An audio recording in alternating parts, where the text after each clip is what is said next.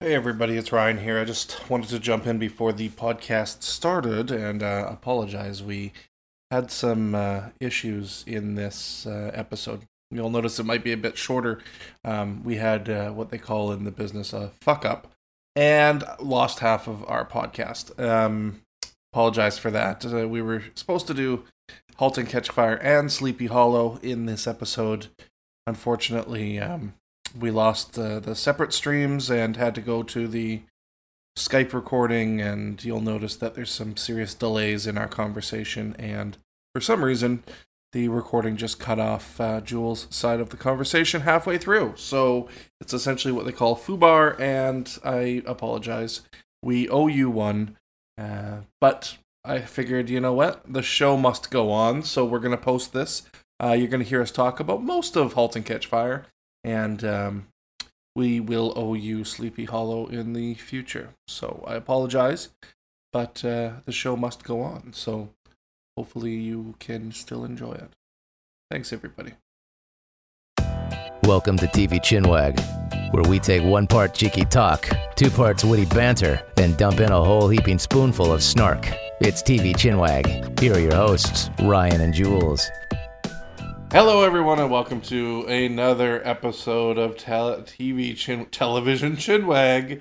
This is us now. We've changed it. It's now television we're being, We're being chinwag. formal. We're being, we're being very formal now. This is the Downton Abbey version.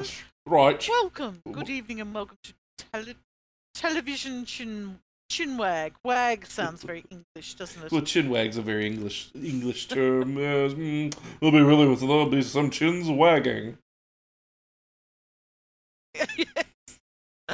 what are we? What are we wagging our chins about we this week? We will be wagging about. This is episode thirteen, by the way. Lucky number thirteen. We will be jawing about two television programs. One based on an English character called Sleepy Hollow, and the other based on a computer project called Halt and Catch Fire, which is a new series.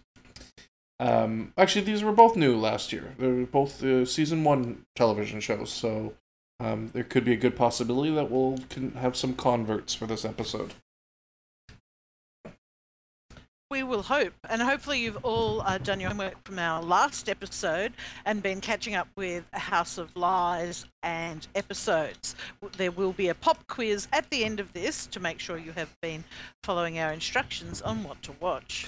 Now, I do have an iTunes Well, review to read out here, Jules. I hope that's all right. Someone's been listening to us. This is from uh, listener land. yeah, I'm absolutely. This is from a dirty Aussie. Oh well, is there any other source? you tell me. I hope not. This is a What does the review say, review Ryan? by Kaiser Durden, and it says a really great listen. A very fun and informative opinions from two great hosts. Especially interesting to hear people with production experience talk about a show like Orphan Black is made. I still like listening to the show, even though one of the hosts has a ridiculously wrong opinion about a show I love. Case in point, the Hannibal episode, where Ryan is 100% wrong about everything, and I didn't even throw my phone out the window. I listened all the way through, and I came back the next week, anyways. Goddamn hero is what I have to say. Yeah, I was I was particularly hard on that show. I know. I was particularly hard on Hannibal, and uh, I uh, I guess I would like you to. hated on Hannibal. You know, I, I want to be I want to be the the bigger man. Oh my god, I want to be the bigger man and uh, come clean here today, and you know, just formally, you, you know, in a formal setting, just take the time to to all the people that I offended with Hannibal in my review, uh, my harsh criticism, and just say, uh, go fuck yourselves. and now they will all come and murder you and make an horrific tableau out of your corpse. I'm sure. No, I, I know. I know people were mad about Hannibal, but you know what? It's uh, just not for me. And you know what? Lots of people like it, so it can't be all that bad.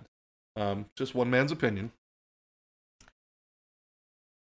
and um, one man's wrong opinion. Uh, but it's good for us to have a differing opinion on shows. I like Hannibal, and I'm very much looking forward to uh, seeing where season three goes because it left season two left us in um, well with everyone just about dead. Um, rocks fell and everyone died. Or in this case, a uh, culinary cannibal went crazy.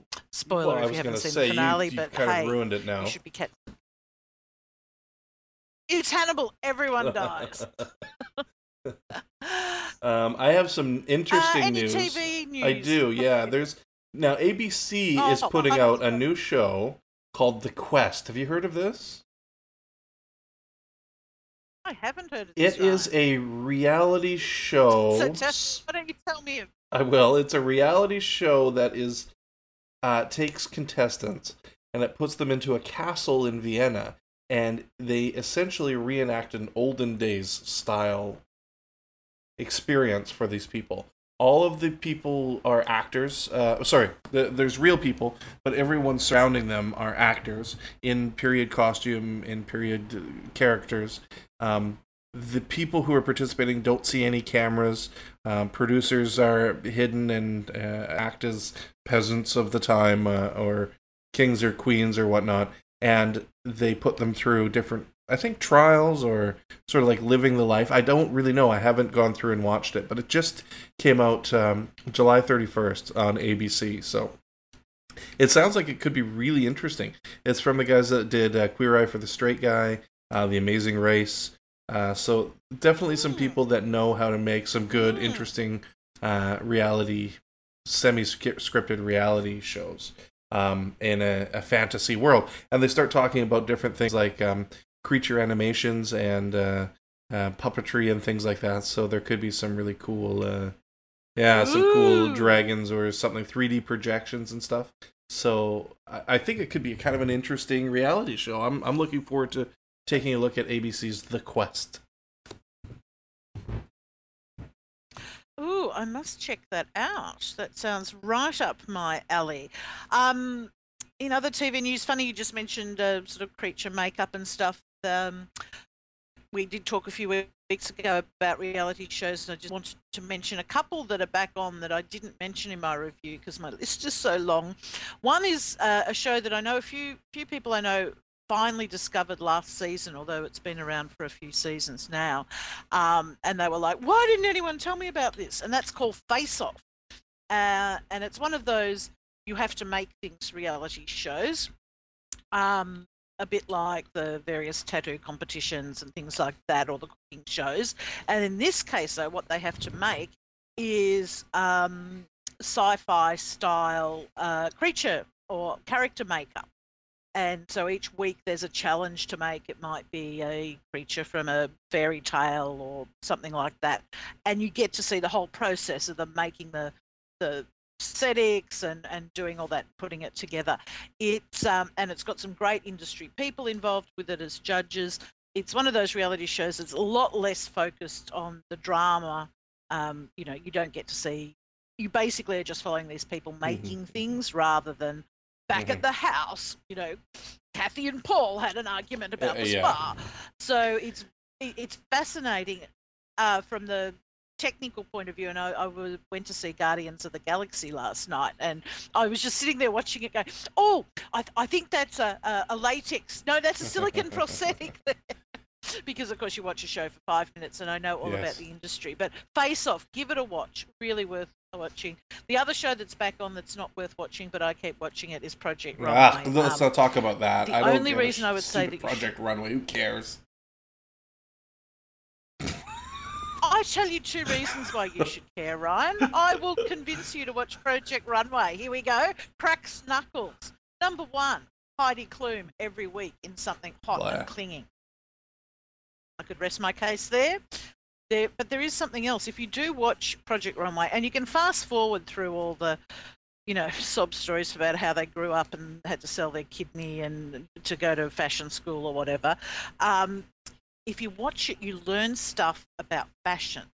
And if it's one thing the ladies like, is someone who knows a bit about fashion and you can make informed comments about silhouettes and color blocking and you will know your you know, Manolo Blahniks from your Jimmy Choos.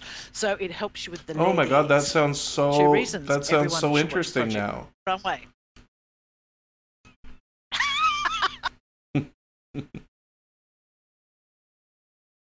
hmm It is. I have learned so much about fashion, and from someone who dresses has dressed the same way for 30 years, it's the only way I was going to learn anything about Um, fashion. Be- before you go Um, on, I wanted to I- talk. I uh, there's a show uh, similar to your makeup effects show that you're talking about.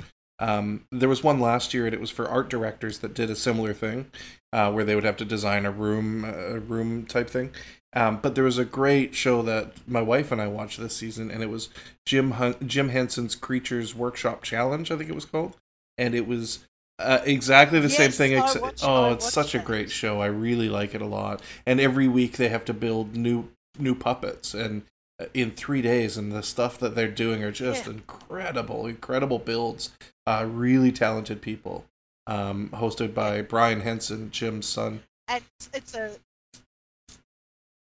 And they have different people from Jim Henson's workshop come in and sort of mentor or, or work with them each week. And again, just fascinating the, the combination of skills they need everything from, you know, electronics knowledge to make the animatronics, and then they're molding and sculpting stuff. And um, yeah, really both fascinating and, and, and fun uh, to watch. And again, minimalist on the. I mean, there's often they have team challenges and there'll be a bit of tension there and that but really the, the focus is Mhm. on the skill involved in um, in making making these amazing yeah, not the creatures. manipulated Really drama well that you get on some other that one. shows. No. Um, the other bit of news I had is uh, of huge interest around the world to many, many millions of people is that Doctor Who is Ooh. back in August, on August the 20th. Oh, that never gets old. Um, back on August the 23rd, and BBC had huge success last year when they screened the 50th anniversary episode in cinemas. It like went through the roof. I'm not sure how much, like, but it made many millions of dollars around the world. Um, and they're doing the same with the premiere episode of uh, the new, I think it's season eight, with the new Doctor Peter Capaldi. Um, and so that's pretty amazing that you have a TV show premiering on television. It'll be played almost the same time around the world on TV, and that day or in the couple of days afterwards at cinemas around the world. Um, that's crazy. Uh, I had a great time going to see the 50th anniversary episode in the cinema. There's extra things that they'll show at the cinemas behind the scenes and, and interviews and um, other fun stuff. And uh, I'm sure they'll be sold out. They only do, you know, a, a limited sessions for a cou- over a, cou- a day or two. So watch out in a city near you. And there's also actually a worldwide Doctor Who tour on at the moment with um, current showrunner Steven Moffat and some of the stars visiting, I think, London, Sydney, New York, Barcelona, maybe Rio or somewhere. So they're they're doing a, a whistle stop tour around the world um, to promote the new season. Uh, I, as someone who is the same age as Doctor Who, I've spent all my life watching Doctor Who. I can't quite grasp global phenomenon it has Mhm. now become. Um, now, are you? And- Yeah, and Ryan, Ryan's holding Yeah, back his excitement. Um, now, are we going to be reviewing Doctor Who anytime soon, Jules? I think we may review it when I'm in a country that Oh you my live god, in, Ryan. that's so exciting! Are we going to watch it? Watch the new episode. I mean, We may very well be. I think we may watch the new episode. So that's something to, if you happen to be in Vancouver in a three weeks' time, you should follow us, TV Chinwag, on Twitter for news of a screening of uh, Doctor Who, followed by our Yeah. podcast on it, in which Ryan will become a sudden enthusiast uh-huh, to the show. mhm, mhm, mhm, yep. or he will be beaten Right. to death by a room full of Whovians, and I will just take over the show, which is possibly That's more right. likely. All right. Thanks, Jules. Yeah. So stay tuned for that in late late August. In Vancouver, but then broadcast worldwide. to the entire world on the internet. We, we will be broadcast Yes. And you'll be able to listen to us anywhere in the world, which is magic. We are a global. It'll actually be more narrow casting than broadcasting.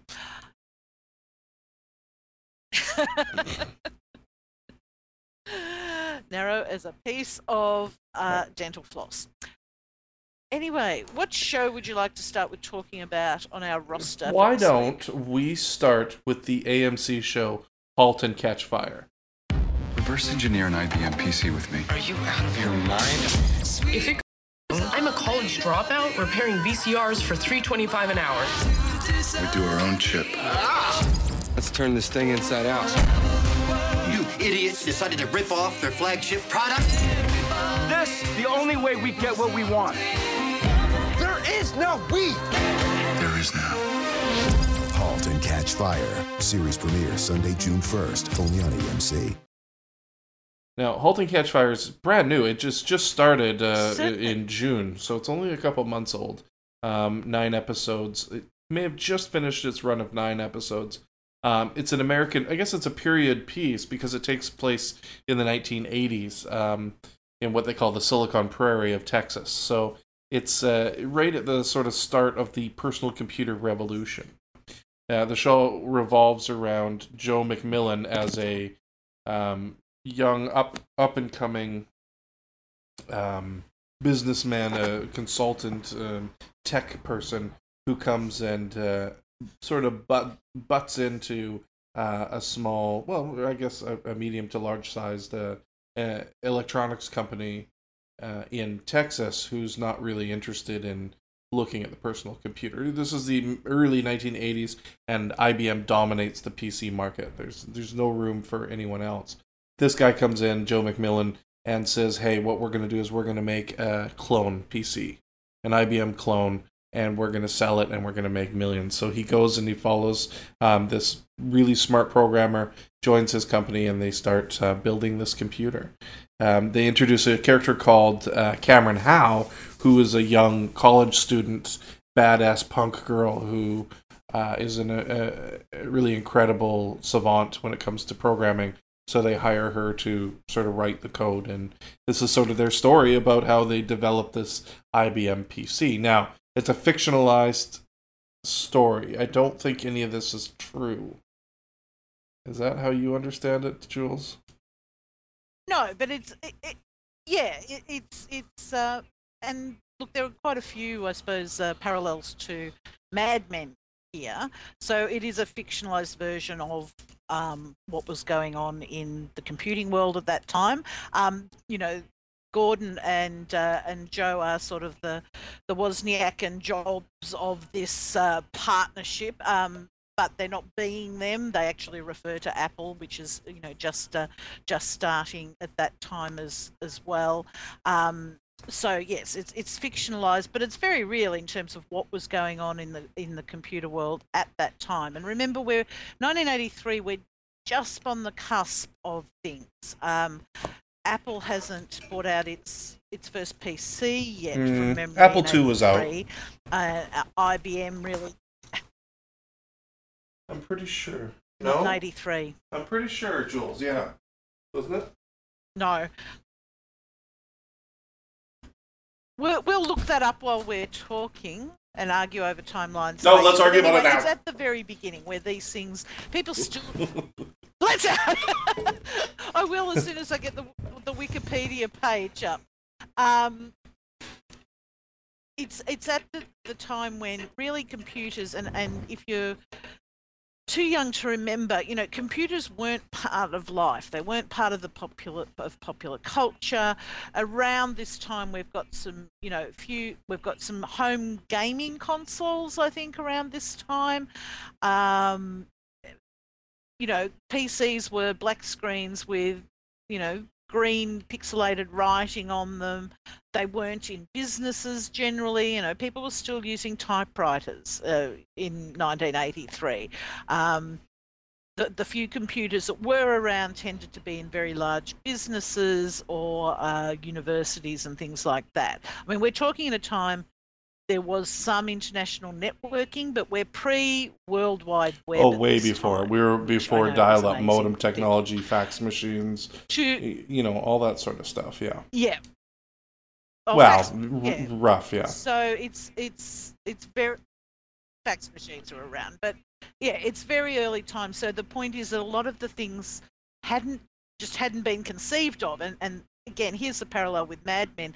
It's about looking at life and and products and thinking about how people relate to them and what they could do and and part of the uh, you know in this group of people they're trying to get out of the current way of thinking about what computers are and what they do into a new way of, of thinking.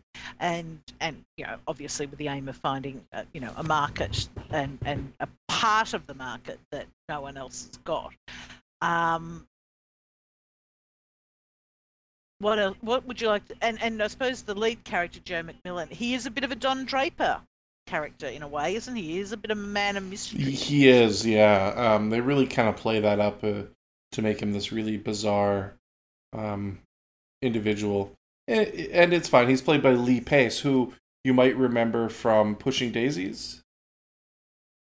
Did you ever watch Pushing Daisies? Yes, Lee Lee Pace's. Uh, oh, I loved Yeah. Pushing Daisies. Pushing Daisies by, of course, Bryan Fuller went on to make Hannibal, you can see the Um, similarities. and also you can see Lee Pace. You can see the similarities. Not well. Yeah. They're both about death.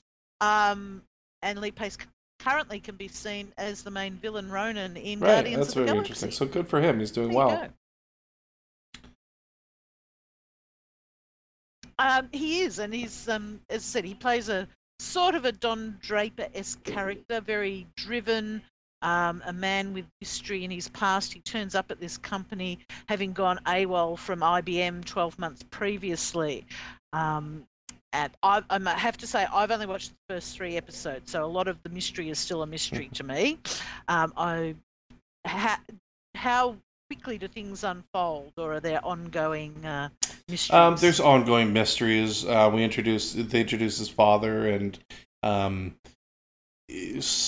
yeah, there's there's a few ongoing mysteries with him. I I haven't finished the series yet. I'm only up to episode six, I think. Um, but but interesting, Yeah. interesting nonetheless. Um, it, I I really like computer shows like um. Pirates of Silicon Valley. If you ever watched that show, I really liked that. I I like um well Hackers Yep. is uh, I like the first half of Hackers. Um or mm, you know there's a, whole bunch of different kind of shows um that are based on this early time period, and I really they really speak to me. I, I mean, I was a computer guy, I still am a computer guy, you know, almost my whole life. So uh, seeing where these come from and, and how they're they're developed and stuff, I think is is really interesting and, and fun to watch. And that's probably why the reason why I like this show quite a bit is, you know, it brings back the real, you know, nicotine and caffeine fueled push that that coders were at the time, you know, and um, you hear stories about uh, you know them Yep. spending you know 40 hours or 60 hours in at a seat at a sit uh, programming and doing that kind of stuff and I, I think it's I think it's neat and, and interesting um, and the the ever evolving like you said where they're uh, you know essentially he's pushing them now to take a full sized PC and put it into a briefcase so they're sort of developing the first laptop is essentially what they're pushing Yeah. towards um, and challenging all these engineers to do something that's impossible at the time uh, I, I think is fascinating so uh, that's one of the reasons I, I really like it. Uh, this, this, the other, the other cast I think is is great too. Yep.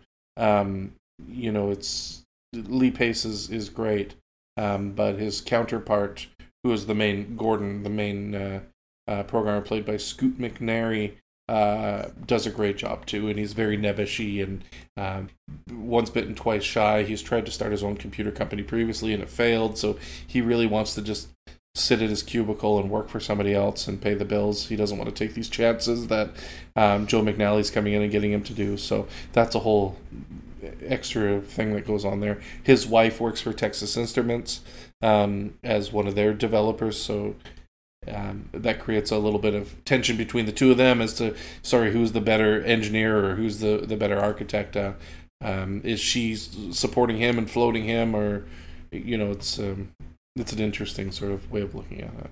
Um, and again, we you know we were just talking about uh, last week about creative couples uh, with the the pair of writers in Mhm. episodes, and again we've got this this couple here who are both you know creative uh, and and passionate about what they do, and there's this tension here between. Uh, you know, Gordon's like, does he, as you say, he's he's tried and failed in this area before.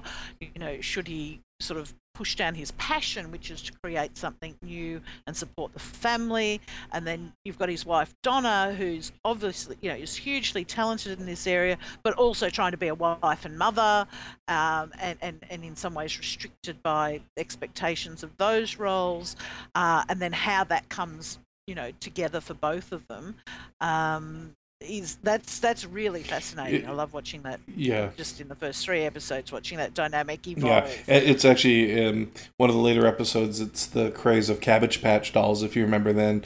And uh, he promises his wife he's going to pick up a Cabbage Patch thing, whatever cabbage thing, and uh, and that's kind of a fu- it plays out kind of funnily through the episode. It's funny actually that you mentioned um, Joe MacMillan was a bit like Don Draper esque because he's also Marty Kaan esque from the show that we reviewed last week Yes. um, where he can really turn on the charm and, and talk his way out of anything.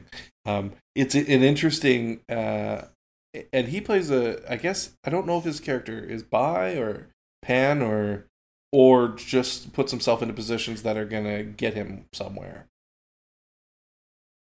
It, it's interesting. Yeah, his sexuality is sort of uh, revealed as as the episodes go on.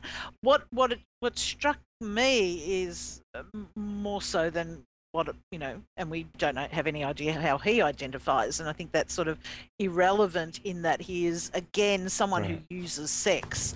Uh, it, it's it's not happy sex. Um, although it was quite hot in episode three, the little snippet we got, but he's he's someone who communicates in a way through sex uh, or do, or gets what he wants yeah. through sex and the ge- manipulates and so it's unclear whether you know the gender of the person is at all relevant uh, in that scenario and whether you know what his own desires are again he comes across as probably a man like these other men we're talking about with Don Draper and um, and Marty Kaan who is so disconnected from himself i- i it's hard to know how relevant that would be, and that's certainly been a big theme with with Don Draper about his his sort of own. uh, In some ways, sex is some is one thing where they can connect with people in an intimate way, except the way they have sex is in a way, in some ways, Right, very not right. intimate. if that Yeah. makes any sense at all. Uh, it's about getting something and about uh, reinforcing your own position of power or manipulating people. That's starting to sound like the, um, the and- first few and episodes of Ray your- Donovan season two. They're dealing with Oh, that well, exact yes, same thing. So, yeah. uh, at the same time, is it being quite obvious that these things are, are actually counterproductive to these people's sense of self and relationships, and that they realise that. And I think that's an interesting, you know, perhaps shift in that, that previously we've we've often seen these characters, but the, that's something that's celebrated. Whereas now we're seeing the, the downside, the dark side um, of the fact that um, and, and I'd also hark to the characters in True Detective. There's something joyless about it, and that on some level, on different levels for each of these characters, they recognise that they're broken, and but the thing that drives them is most is not relationships with other people. There's a passion central to their life that. Um, you know something they're passionate about and, and want to pursue that that sort of wipes out their other concerns. So they're not about to go, oh, I think I should sit down and have a good, hard, long, hard look at myself and a bit of therapy and some counselling, um, because they're so driven to make the new computer or be the top of the ad company or, or whatever it is. So, or just be in control or just have power. So I think they're really. Uh, it's- it's a little bit of a shift in how we've often seen these sort of men portrayed on on on TV, and I think we're certainly with the few episodes I've seen so far, I'm fascinated to where they we're going to see unfold for for Mhm. Lee Pace. Um, the other character he has interacting within the team, of course, Mhm. you mentioned is Cameron, who is played by Mackenzie Davis, who's a, who's a Vancouverite, no less. Canadian.